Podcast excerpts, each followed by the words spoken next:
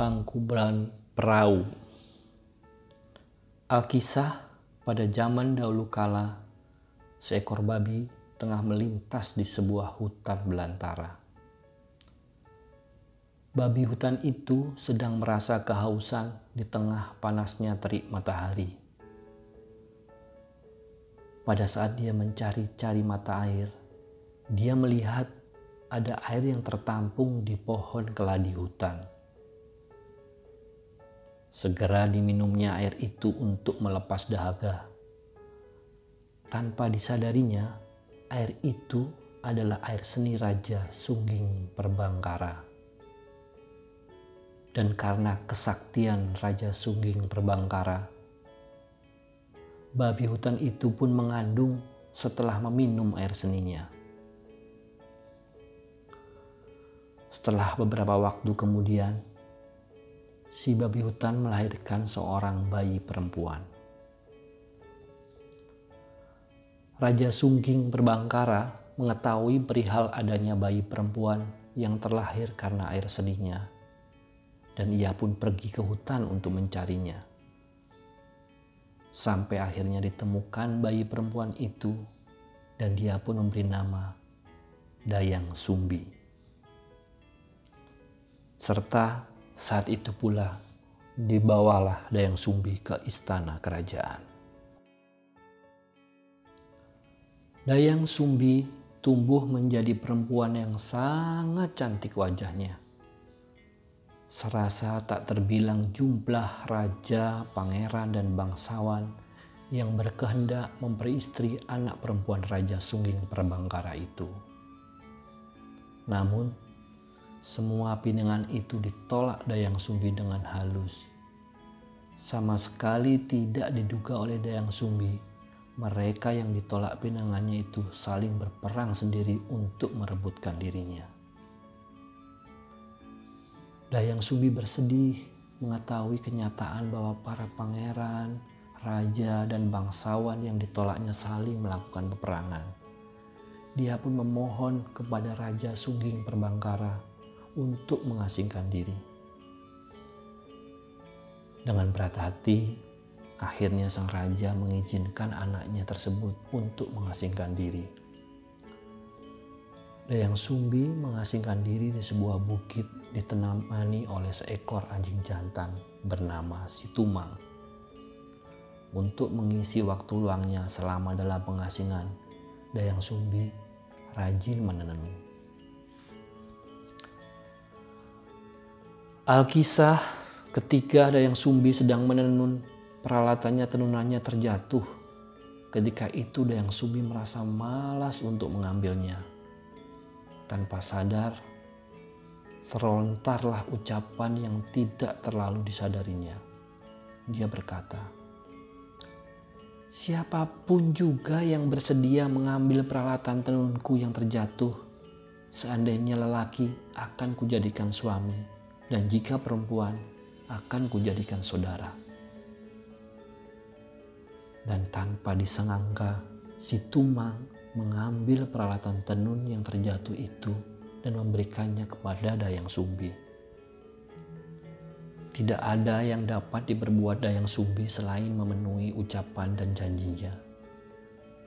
Akhirnya, dia menikah dengan si Tumang yang ternyata titisan dewa. Si Tumang adalah dewa yang dikutuk menjadi hewan dan dibuang ke bumi.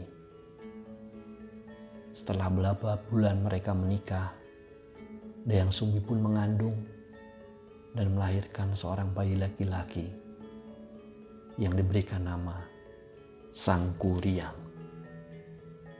Waktu terus berlalu Beberapa tahun kemudian terlewati, Sang Kuryang telah tumbuh menjadi seorang pemuda yang tampan wajahnya, gagah dan kuat serta kekar. Di lain itu, Sang Kuryang juga memiliki kesaktian yang sangat luar biasa. Sejak kecil, Sang Kuryang telah senang berburu setiap kali melakukan perburuan di hutan, Sang Kuryang senantiasa ditemani oleh si Tumang.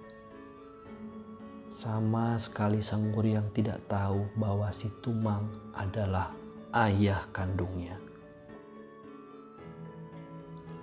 Pada suatu hari, Sang Kuryang dengan ditemani si Tumang kembali melakukan perburuan di hutan. Sang Kuryang berniat mencari Kijang karena ibunya sangat menghendaki memakan hati Kijang. Setelah beberapa saat berada di dalam hutan, Sang Kuryang melihat seekor kijang yang tengah merumput di balik semak belukar. Sang Kuryang memerintahkan si Tumang untuk mengejar kijang itu.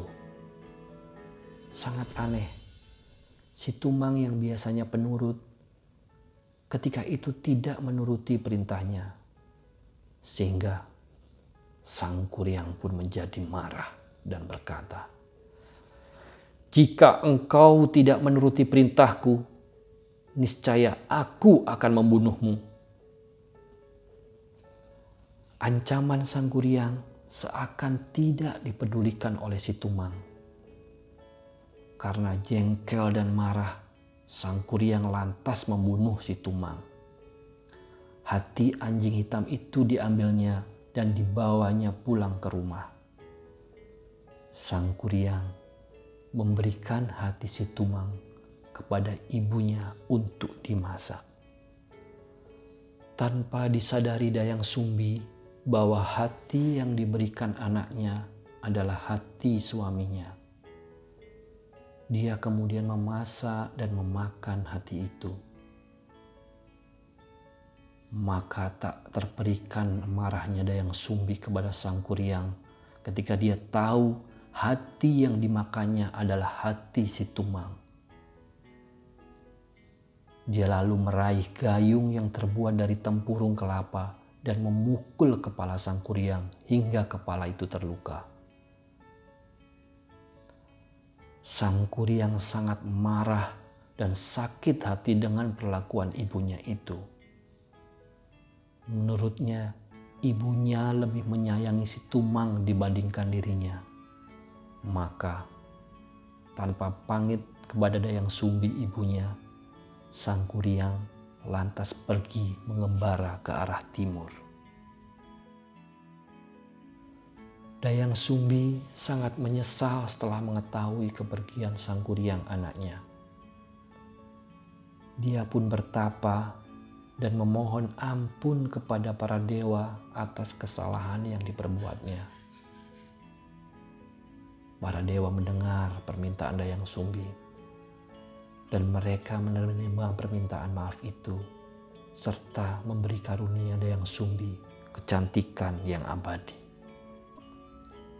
Sedangkan sang kuryang terus mengembara tanpa tujuan yang pasti.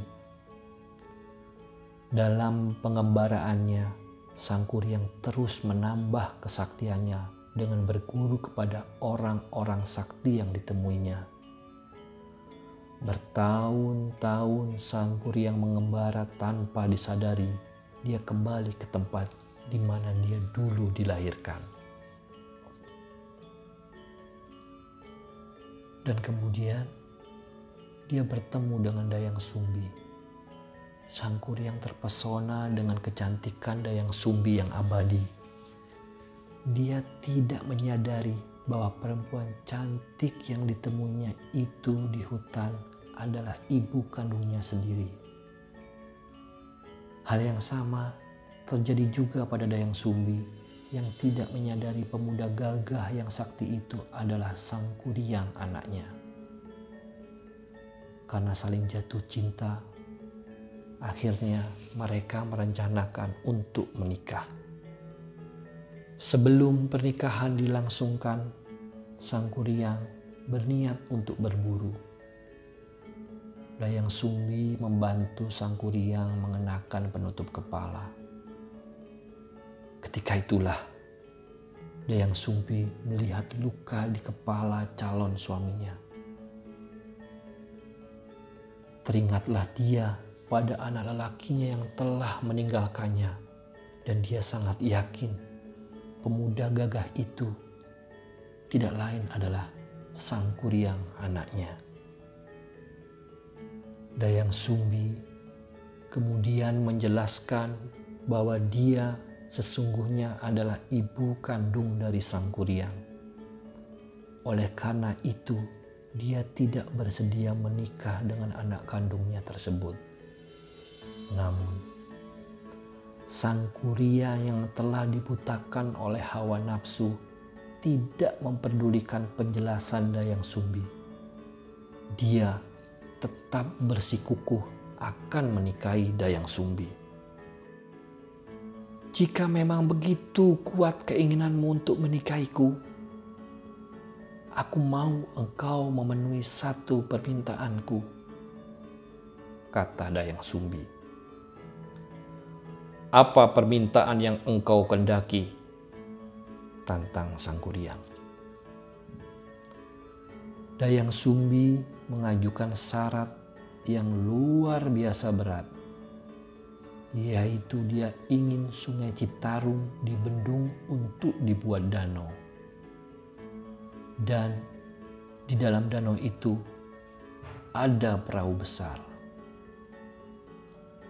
Semua itu harus dapat engkau selesaikan dalam waktu satu malam saja, ucap Dayang Sumbi.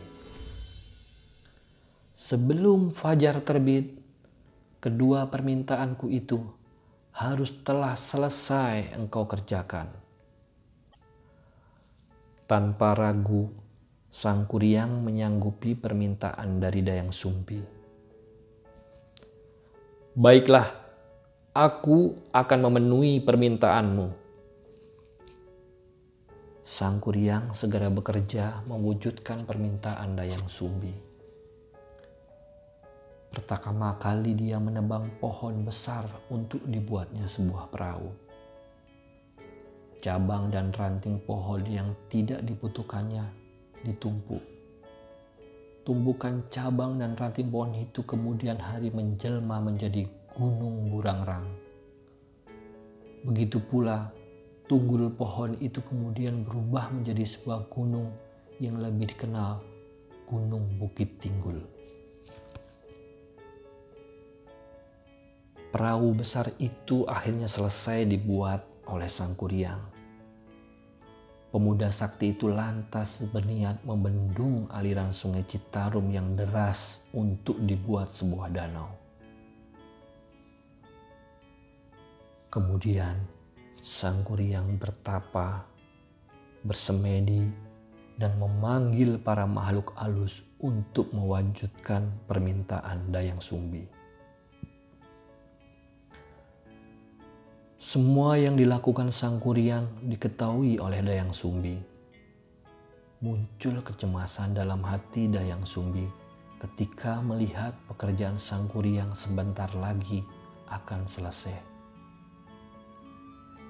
Dia harus mengagalkan pekerjaan Sang Kuryang agar pernikahan dengan anak kandungnya tidak terlaksana.